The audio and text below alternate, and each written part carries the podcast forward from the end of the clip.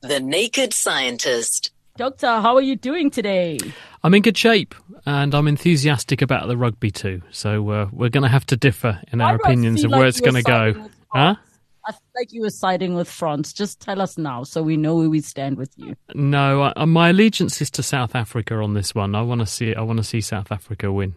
We need this as a country. We need this. Well, quite. I mean, it used to, the the effect that the World Cup had when it was just hosted in South Africa. It, every, everything, the mood of the nation lifted, didn't it? And um, I was there just in the aftermath, and, and there was still this warm glow around the country. Had a huge positive effect, and I think this will also help to move things in that direction. All right, let's get to some of the questions. Tammy says, Hi, Dr. Chris. I believe intestinal cells turn over every three to five days. If you have gut issues, can one use fasting and autophagy to overhaul your old ones and get kitted out with fresh new ones? Well, it's quite right that the intestinal cells, the lining cells, every everything from the mouth to the bottom end grow very, very fast. And you said yourself last week that when, when you had an ulcer in your mouth or bit yourself in your over enthusiastic eating, that you were surprised how quickly it healed up. And because everything we put in our mouths does a bit of damage as we're chewing it, because food is rough, it goes through a bit like a doormat or a scouring pad, you compensate by having a very fast regeneration time for your cells. They grow incredibly rapidly, and this heals up old wounds and so on. There are, however, some disorders of the intestine where inflammation does damage that can't be repaired like this. And I'm thinking of inflammatory bowel disease as one example. And under those circumstances, it's more complicated than just making things grow faster. You actually need to take away the cause of the inflammation. And in the case of things like Crohn's disease or ulcerative colitis, we don't know exactly what the mechanisms of these diseases are, but what we do know is it's probably some kind of over exuberant immune response. And when people go on to what's called an elemental diet, and this is where rather than just fasting, because at the end of the day, fasting makes people miserable, it's not good for your health in some respects. So what they do is go on to a very simple diet that is almost like astronaut food. It's just got the key ingredients for healthy living in it and no bells and whistles. And after a period on that, people's intestinal problems tend to settle down. And then what gastroenterologists do is reintroduce small amounts of, of new things on a, a slow and steady basis until you get a disease flare up. And then this can sometimes pr- prove what it is that's causing the problem often you don't get a disease flare up and people are able to then eat a, healthy normal diet again for at least a period of time until they do get a flare up and then they can reset the system. So we don't know exactly why this happens but it's almost certainly because of something to do with the microbiome and inflammation feeding back on itself. But fasting is probably not the answer because many of these conditions need a longer term intervention than than you could fast for. So re- restricting diet down to the the bare essentials the elemental diet is one way to gain control of diseases like that to start with. All right, let's go to Josie from Benoni. Hi, Josie. Hi, Dr. Chris. Hi, Will. Hi. How often do recurrences occur? And the last question is, what is the longest lived cancer survivor with recurrences?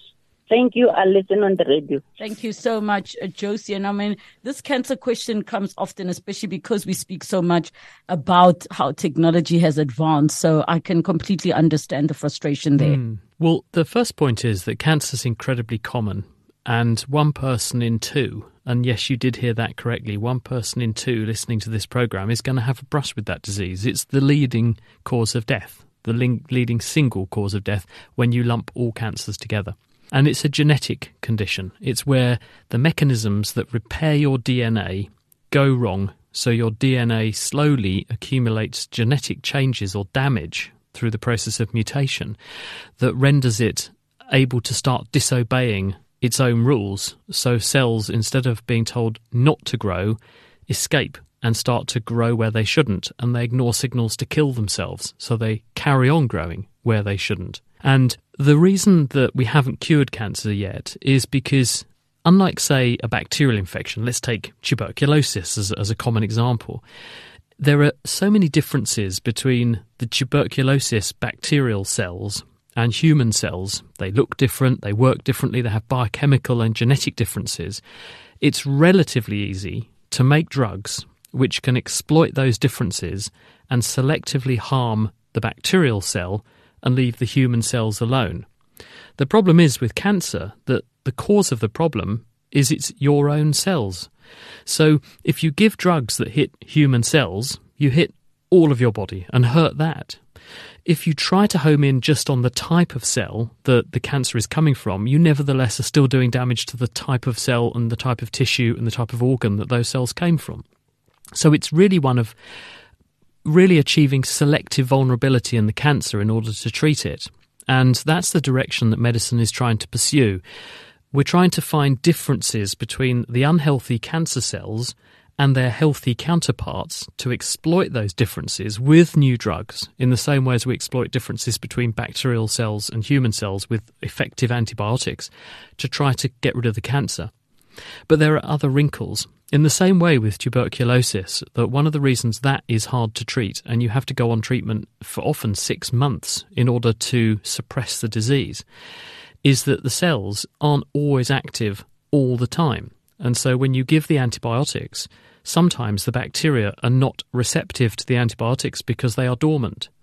There are similarly cancer cells that give rise to growing tumours that go through phases or cycles when they are more or less active, and therefore they are more or less sensitive to drugs that may wipe out those cancers. So, getting rid of the cancer is also difficult from that perspective. And then there's the question of once it started to spread around the body, as as we've just been hearing, it can spread to a range of different organs, and different cancers tend to have a predilection to go to different parts of the body when they're there, they can do damage to those targets themselves, which means that in trying to cure the cancer, you end up doing even more damage. And they can also lurk in those sites undetected for long periods of time.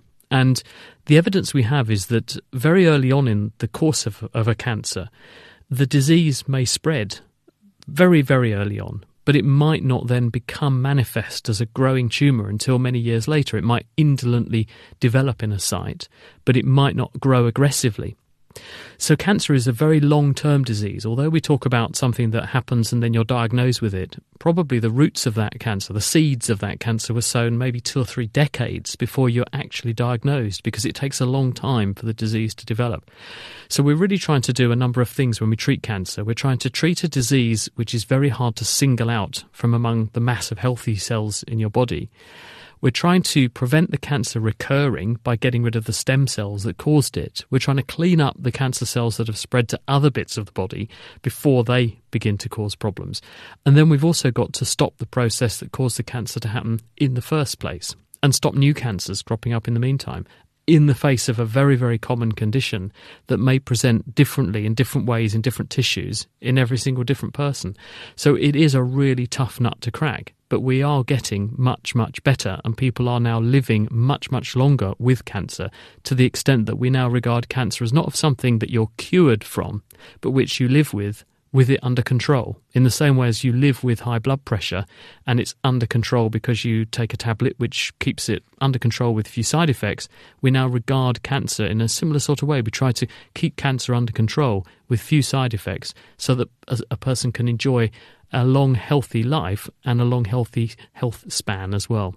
As we wrap up with Dr. Chris Smith on The Naked Scientist, Charles from Boksburg, Hi.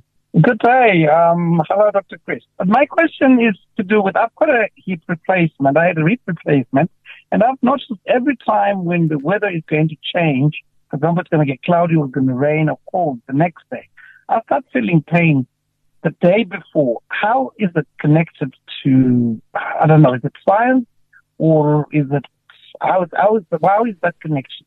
Hi, Charles. Well, there's a couple of things to consider here. One is you have to be really careful not to be biased by recall bias. This is where you attach significance to a coincidence. You notice the occasions when things do seem to align in a certain way.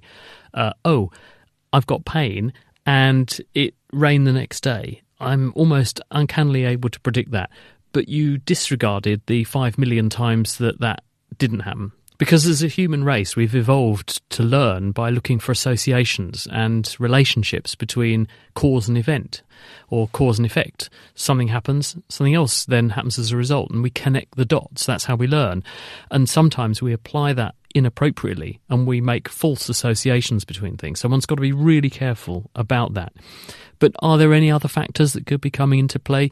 Well, we know that when the weather changes, people do tend to change their behaviour. Perhaps in the time leading up to a bad change in the weather, the weather's better, so people may do more. Or when it gets colder, they may adapt accordingly. And it's the change in their behaviour that then means that their joints are used differently, that then mean they feel different the next day. So it's not that your body somehow knows that something is is uh, going to change with the weather. It's that you alter your behaviour because the situation is now different, and that in turn has a knock on effect the following day, uh, for the reasons I've outlined.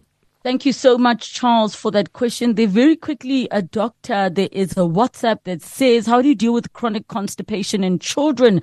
My kids suffer weekly. Please advise. Well, the best thing to do, having ruled out that there's nothing amiss here. This is this is normal. It's just one of those problematic things, but there's no major ill health cause for this. So putting that to one side, the best thing to do is not to reach for the medicine jar. The best thing to do is to look at the diet of the child, because the reason we do or don't get constipated most commonly is because of how much soluble fibre there is in what we're eating. Now, some kids are really fussy eaters and they don't like all the things they should be eating to keep things working well downstairs. And one of the best things you can do is to eat more fruit and eat more vegetables. It's roughage, basically. It's stuff which has got indigestible cellulose in it. That's the hard, woody stuff that makes when you eat uh, uh, something it's crunchy and chewy. That's the components that that help to bind water. They can't be broken down by our digestive tract, and so they stay as solids in the intestine. But because they love water, they bind water, and that keeps things soft. And if you don't have enough of those things in your diet, then the the colon absorbs too much water from the food, and it leaves what's left behind much drier and harder, and therefore it's hard to pass. And because it's uncomfortable, people tend to put off going, and because they put off going, things stay there for even longer, getting even drier and harder, and it becomes even more uncomfortable. So it's almost like a self fulfilling prophecy. So the first thing to do, look at the diet and look at things you can put into the diet, even if you mush them up so people don't know they're there, that are full of soluble fibre. Fruits and vegetables, great way to start, and that will help to solve the problem naturally. Thank you uh, so much, Dr. Chris Smith. We we are back together next week as we uh, continue with all these interesting science related questions with the Naked Scientist.